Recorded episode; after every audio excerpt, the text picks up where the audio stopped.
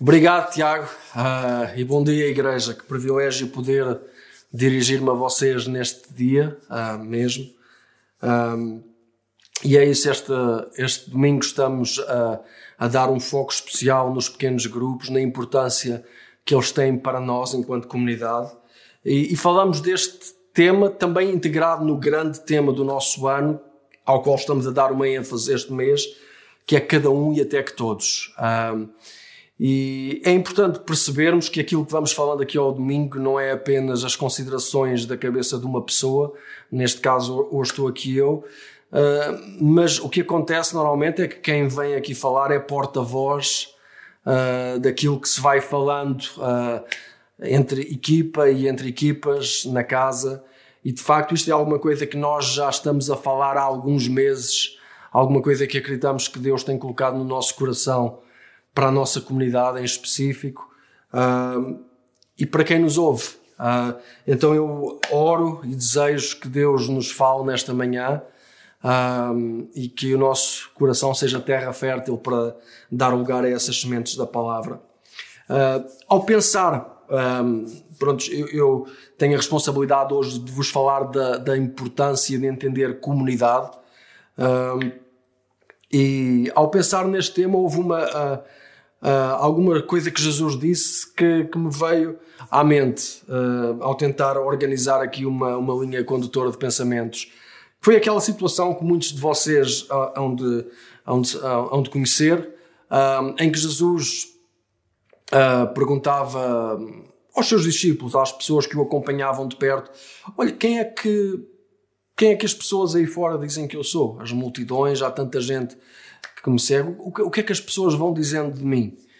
E o, os apóstolos uh, foram dizendo: Olha, uns dizem que és um profeta, outros dizem que és João Batista, outros dizem que és Elias. Uh, yeah. E vocês?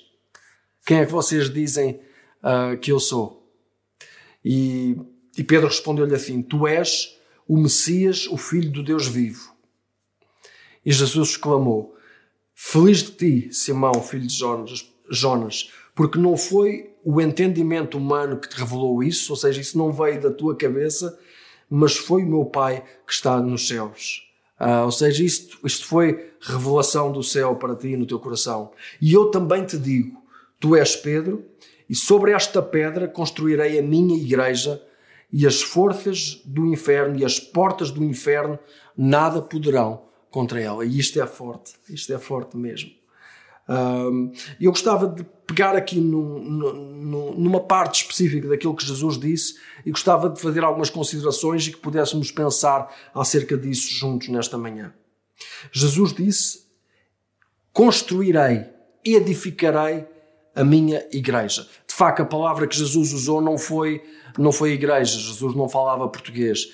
Nem tão pouco eh, Jesus disse eclésia, que é a palavra eh, grega de onde derivou a nossa palavra igreja. Jesus falava aramaico. E a, a, a, palavra que Jesus usou não era uma palavra com nenhum tipo de conotação religiosa, era uma palavra comum uh, entre o povo. Jesus disse: Edificarei a minha congregação, a minha assembleia, uh, um grupo de pessoas que se junta, que está reunidos por minha causa e à minha volta edificarei a minha congregação, porque há muitas congregações, as pessoas organizam-se e juntam-se em muitas uh, formas diferentes. Temos noção disto, vivemos em sociedade. Mas uh, Jesus disse: Edificarei a minha congregação. E a minha pergunta, aquilo que, que temos estado a pensar é: o que é que distingue, caracteriza a congregação de Jesus? O que é que a torna diferente das outras? Qual é a sua natureza? Será que é ter um objetivo em comum? Certamente que a igreja terá objetivos em comum, mas quer dizer, um clube ou uma empresa também tem objetivos em comum. Um clube, o objetivo é ganhar, uma empresa, o objetivo é lucrar. Será que é ter um ideal em comum? Um, é bom que a Igreja tenha ideais, eh, não é? Mas, eh, mas poderíamos também estar a falar de um partido político. Um partido político também tem os seus ideais. Relações afetivas profundas. Bom, a igreja não será igreja certamente se não houverem uh, relações afetivas profundas.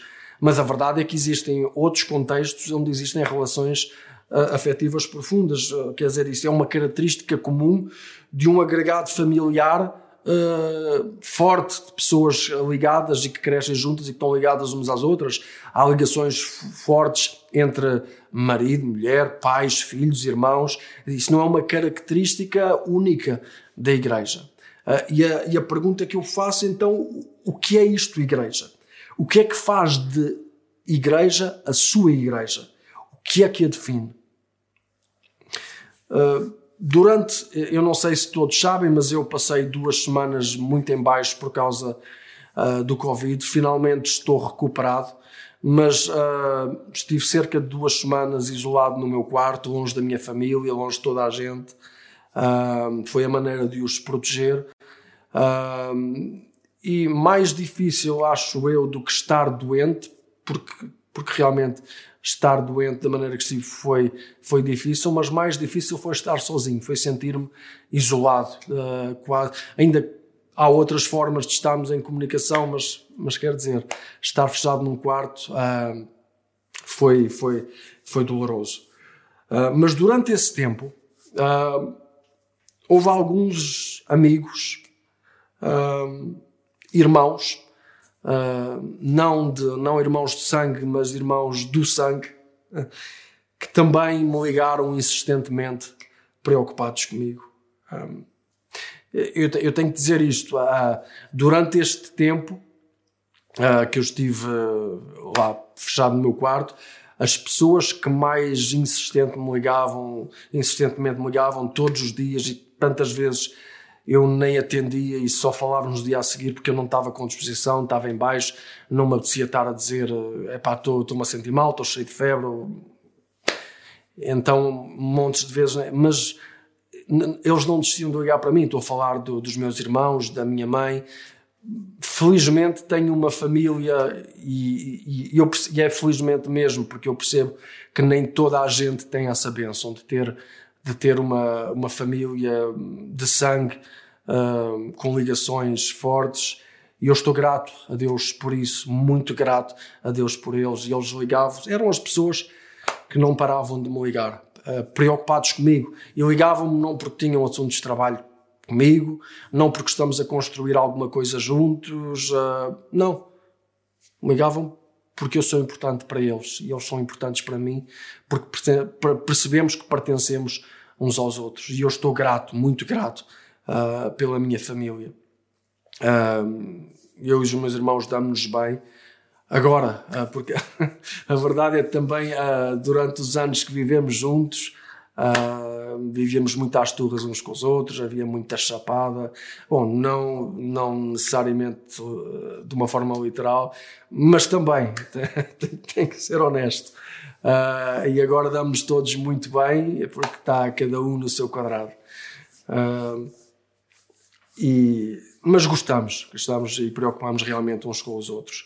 Mas houve um fenómeno interessante: é que para além da minha família do sangue, de sangue, houve outras pessoas que, não tendo crescido comigo, uh, algumas pessoas que me conhecem há muito tempo, outras que nem me conhecem assim há tanto tempo, mas que estavam igualmente preocupadas comigo uh, e que me ligavam uh, dia sim, dia não, alguns quase todos os dias. Houve outras pessoas que prepararam refeições e nos levaram. Outras pessoas que, mais que uma vez, foram às compras por nós. Um, amigos, irmãos também, como eu dizia há pouco, irmãos do sangue.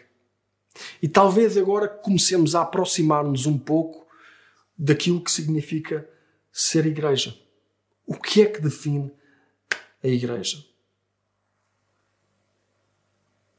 Ágape.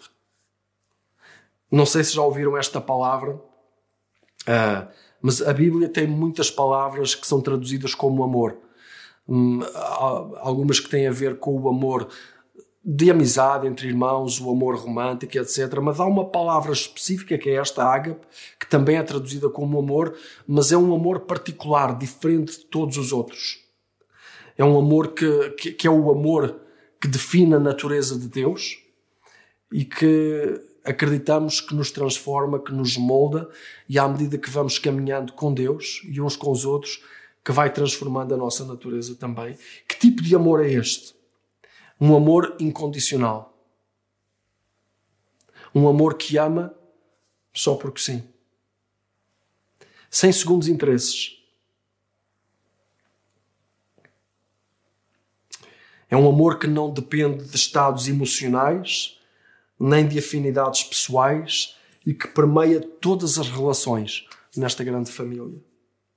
Um, este amor pode até envolver emoções e afetos, e é suposto que este amor acabe por derivar em emoções boas e afetos profundos, mas este amor é tão mais do que isso. Se assim não fosse, não poderia ser mandamento. A determinada altura, Jesus diz aos seus discípulos: Olha, toda a lei, tudo aquilo que vocês aprenderam uh, de há muitos anos atrás, se resume em dois mandamentos apenas: amar a Deus acima de todas as coisas e amar ao próximo como a vós mesmos. E a verdade é que este segundo mandamento nunca pode acontecer sem o primeiro acontecer primeiro, porque é o primeiro mandamento que nos dá a possibilidade de ser cheios deste amor que vai moldar e caracterizar os nossos relacionamentos em família, em igreja. Uh, então estamos a falar de um tipo de amor que não é necessário, não estamos a falar necessariamente de um sentimento, de sentir coisas. Porque se assim fosse, isto não poderia ser um mandamento, porque, verdade se diga, os sentimentos não se escolhem. Os sentimentos ocorrem espontaneamente em nós, fruto de circunstâncias, de coisas que vão acontecendo na nossa vida, uma boa parte delas que nós não podemos controlar. Os sentimentos ocorrem em nós até fruto de relações uh, de, de, químicas no nosso, reações químicas no nosso organismo. Uh, então, amor, este, este amor que é mandamento, não pode ser sentimento, porque nós não escolhemos os, senti os sentimentos. Estamos a falar de outra coisa, estamos a falar de postura, de atitude, de posicionamento, de como é que nós nos posicionamos em relação a Deus, como é que nós nos posicionamos em relação uns aos outros, como é que nós escolhemos olhar, como é que nós escolhemos agir. E é disto que estamos a falar, muito mais do que sentir. E é natural que, à medida que nós tomamos escolhas na nossa vida, que isso se vá refletindo naquilo que sentimos e naquilo que vamos construindo uns com os outros, mas é muito mais do que sentimentos. estamos a falar disto: postura, atitude, posicionamento. Como o pastor João dizia há uns tempos atrás, se recordam, o amor faz falta quando não gostamos porque é fácil fazer bem a quem nos faz bem.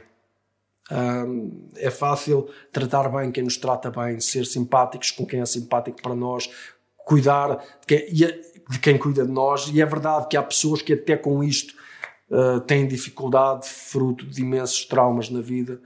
Mas, quer dizer, este amor que falamos é mais ainda do que isso. Uh, Deixem-me convidar-vos a, a ler alguma coisa da Bíblia comigo, pode ser? Eu convidava-vos, uh, mesmo aí em casa, onde estiverem, uh, para abrir a vossa Bíblia e lermos aqui em Efésios 4. Uh, ah, uma das passagens-chave deste, deste tema que estamos a falar, cada um e até que todos. e vamos ler talvez aqui os primeiros três versos. Eu vou aproveitar para beber água enquanto vocês abrem.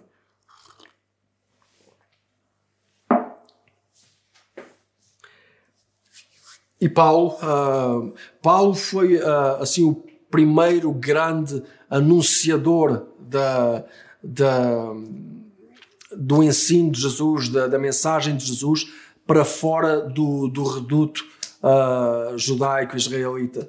E foi um revolucionário e sofreu na pele por causa disso. e ele está a escrever para uma igreja em Éfeso. Paulo era um, um missionário, o um missionário por, por excelência. Só que nesta altura, quando ele escrevia, ele estava preso, precisamente não por ter cometido a, a, algum crime, de ter feito mal a alguém, mas porque havia muita gente incomodada com aquilo que ele estava a falar e a dizer.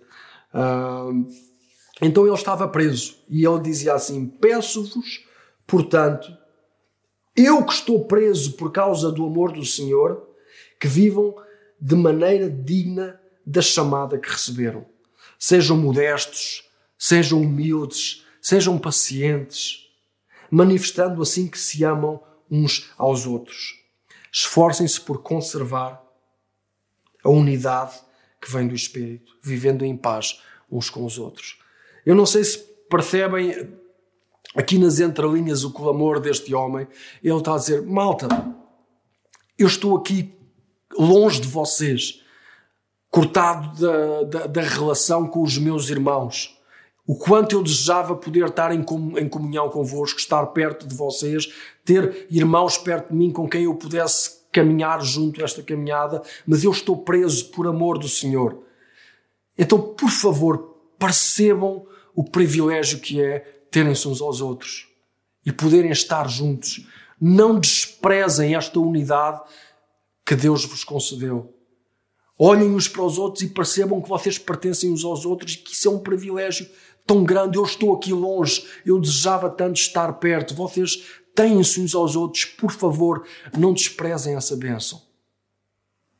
Muitos de nós sentimos-nos agora, nesta altura, presos por causa de tudo o que está a acontecer, mas há, há tantas outras formas de nos mantermos ligados. E, e, e, nós temos que fazer o máximo possível por nos mantermos em contacto uns com os outros, atentos uns aos outros. Ah, mas era isto que Paulo estava a dizer, por amor de Deus, percebam o privilégio que é poderem estar perto uns dos outros e caminhar juntos. A igreja é feita de ligações intencionais, voluntárias, entre pessoas que, não tendo particular afinidade, que não tendo crescido juntas, não tendo necessariamente laços de sangue, ainda assim percebem que pertencem umas às outras e juntas formam o corpo de Cristo. Irmãos que se amam simplesmente porque essa é a sua vocação, porque essa é a sua chamada. Que amam porque essa é a natureza que lhes deu nova vida, que nos deu nova vida. É amor revelado em modéstia, humildade, paciência. Porquê? Porque entende que não há nada mais valioso na vida do que construir ligações que durarão para sempre, para toda a eternidade.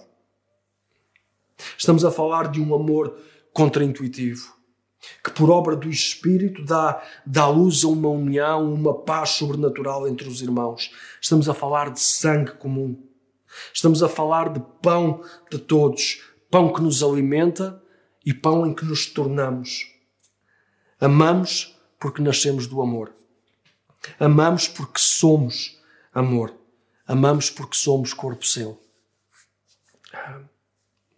E tudo isto, ah, honestamente, irmãos, ah, tudo isto me faz lembrar o Sermão do Monte de Jesus, que parece um conjunto de ensinamentos muito bonitos, mas utópicos, por serem tão difíceis de viver naquele registro. E, e, e é isto que estamos a falar nesta manhã, ah, eu coloco quase a esse nível. Isto é, é profundo, é, é, é, é, é forte, parece que é demais para a nossa natureza pequenina. Mas a verdade é que nós não precisamos de viver mais escravos da nossa natureza. E isto vai acontecer naturalmente à medida que nós damos lugar à comunhão com Deus. Por isso, os mandamentos, como dizia há pouco, é amar a Deus acima de todas as coisas. E isso abre as portas para que sejamos capazes verdadeiramente de nos amar uns aos outros como a nós mesmos. Então, ah, deixem-me fazer só mais algumas perguntas só para nos pensar, nos fazer pensar, nos ajudar a pensar acerca do que nós somos enquanto igreja. E a primeira pergunta é esta: Nós fazemos coisas juntos porque estamos realmente juntos? Ou só estamos juntos porque fazemos coisas juntos? E se calhar isto foi rápido demais e, e, e não percebem o que eu estou a perguntar. Eh, aquilo que eu pergunto é: nós temos atividades juntos porque isso deriva do facto de nós sermos um e nós temos prazer em fazer coisas juntos e percebemos a nossa vocação e a nossa chamada, ou nós só estamos juntos porque gostamos das coisas que estamos a fazer. O que é que nós realmente queremos dizer quando nos referimos a nós mesmos como sendo uma família? Eu vou pôr assim: se retirarmos da equação as atividades da nossa instituição, ou seja, se retirarmos as celebrações de domingo, as pregações, as músicas, o edifício, os convívios, etc., o que é que sobra depois disso? Se tudo o que fazemos não é fruto do que somos, se tudo o que construímos é em detrimento da construção de ligações significativas e profundas entre nós, então é tudo apenas palha. Dá-se-lhe fogo e no fim não sobra nada. Esta é a verdade. Jesus, ah, naquilo que dizia ao princípio, como nós começámos, ele dizia: Edificarei a minha congregação, ah, a minha assembleia, a minha igreja, e as portas do inferno não prevalecerão contra ela, naquele sentido que a igreja tem o poder e a chamada de irromper pelas portas do inferno adentro. E não há nada que possa impedir isso de acontecer. Sabem o que é o inferno? O inferno é estarmos sós, isolados, longe da comunhão com Deus e da comunhão com os irmãos, com a família de Deus. É não sabermos que temos família.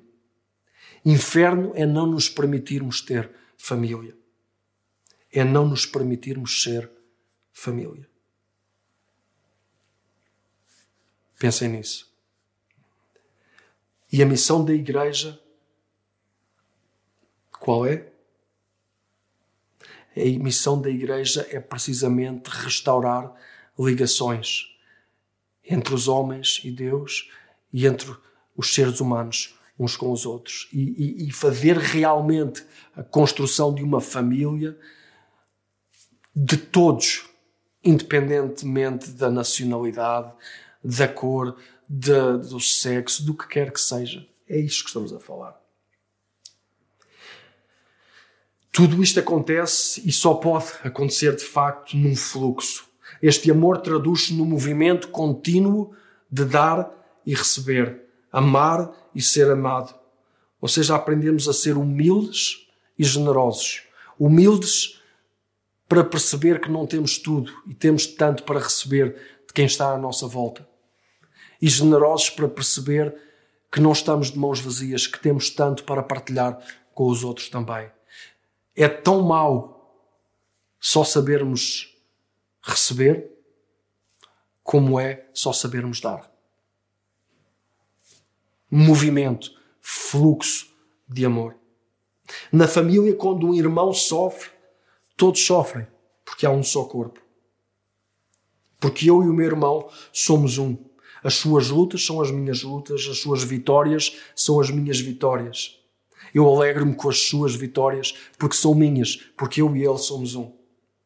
As suas lágrimas são minhas, assim como o seu sorriso. E digam-me lá se isto não soa utópico, porque isto não tem nada a ver com a nossa. Nós uh, ficamos invejosos da. A nossa humanidade é assim, nós ficamos invejosos das vitórias uns dos outros. A nossa tendência humana é se vemos alguém mal tirar vantagem disso para nos sentirmos superiores à outra pessoa. Mas igreja não é isso. Igreja é perceber que o que acontece ao meu irmão está-me a acontecer a mim. Porque eu e ele somos um. Deixem-me fazer mais uma pergunta. Será que alguém pode experimentar igreja na sua dimensão mais profunda e real, ou seja, tudo isto que estamos a falar, apenas assistindo ou até participando nas celebrações do domingo de manhã, seja online ou presencial? De todo, não. A celebração não anula de forma nenhuma a importância vital dos pequenos grupos, onde temos a oportunidade de estreitar relacionamentos. Mas também vos digo mais: os pequenos grupos não anulam de todo a importância vital do encontro pessoal, mano a mano, com um irmão que nos conhece realmente, a quem ligamos para perguntar como é que estás, pá? Tenho saudades tuas, tenho-me lembrado de ti, uh, precisas de alguma coisa? Irmãos, diante dos quais nos podemos despir das nossas vaidades, sem medo de sermos rejeitados, e onde, e onde encontramos a possibilidade de sermos curados no nosso interior. Irmãos, amigos, ah, deixem-me dizer-vos assim: igreja é tão mais do que fogos de artifício. Fogos de artifício, naquele sentido, fazer coisas bonitas que toda a gente diz: Uau, tão bem feito, tão inspirador, fez-me sentir tão bem. Uau, é pá, espetacular. Essa música estava mesmo bem ensaiada. Uau, pregação tão bem articulada. Tudo isso, se não é construído em cima de uma base de ligações profundas e significativas, são só fogos de artifício. Deixem-me dizer-vos isto: o céu já está no coração daqueles que se entregam a este amor. E é verdade, podemos ser magoados no processo de nos darmos, hum, e infelizmente não faltam histórias dessas. Mas a verdade é que somos ainda criaturas falíveis. Podemos apanhar grandes desilusões, tanto como as podemos provocar. Claro que existe risco em tudo isto, mas é bem maior o risco de não nos darmos. Deixem-me ler para vocês aqui uma, uma, uma citação do C.S. Lewis. Ele, ele escrevia assim, e eu acho que isto é, é bastante ilustrativo do que eu estou a tentar dizer-vos. Eu creio que ele diz melhor do que eu. Amar é tornarmos-nos vulneráveis. Ama o que quer que seja e o teu coração será torcido e possivelmente quebrado. Se quiseres garantir que ele fica intacto, não podes entregá-lo a ninguém, nem sequer a um animal. Envolve-o cuidadosamente com hobbies e pequenos luxos Evita todos os envolvimentos. Tranca-o em segurança no caixão do seu egoísmo. Mas naquela urna segura, escura, imóvel, sem ar, ele mudará. Não será quebrado. Ele se tornará inquebrável, impenetrável, irremediável. Amar é ser vulnerável. Ontem, quando eu partilhava isto no meu pequeno grupo, uh, uma das pessoas que estava co, co, connosco dizia assim: Uau, uh, até a própria atitude de Jesus de perguntar aos seus discípulos: O que é que vocês pensam de mim? Isso é uma atitude de vulnerabilidade. Quantos de nós é que temos coragem de perguntar uns aos outros com toda a honestidade: pá, o que é que pensas de mim? Como é que me vês? Uma vez mais, as portas do inferno não prevalecerão contra a Igreja, porque a sua missão é restaurar os filhos à comunhão do Pai e a todos dar família. Eu gostava de orar nesta manhã e depois gostava de vos deixar algumas perguntas aqui no, no ecrã, apenas para podermos tirar dois, três minutos para pensarmos nelas, tentarmos responder a essas perguntas para nós mesmos e, quem sabe, orar e dizer: Deus, eu preciso que faças alguma coisa nova em mim. Senhor, estamos gratos por estes meios que nos permitem, de alguma forma, assim ainda estar ligados uns aos outros. Obrigado pela tua palavra. Queremos dar lugar à vulnerabilidade. Queremos dar lugar ao amor, queremos dar lugar à tua paz. Amém.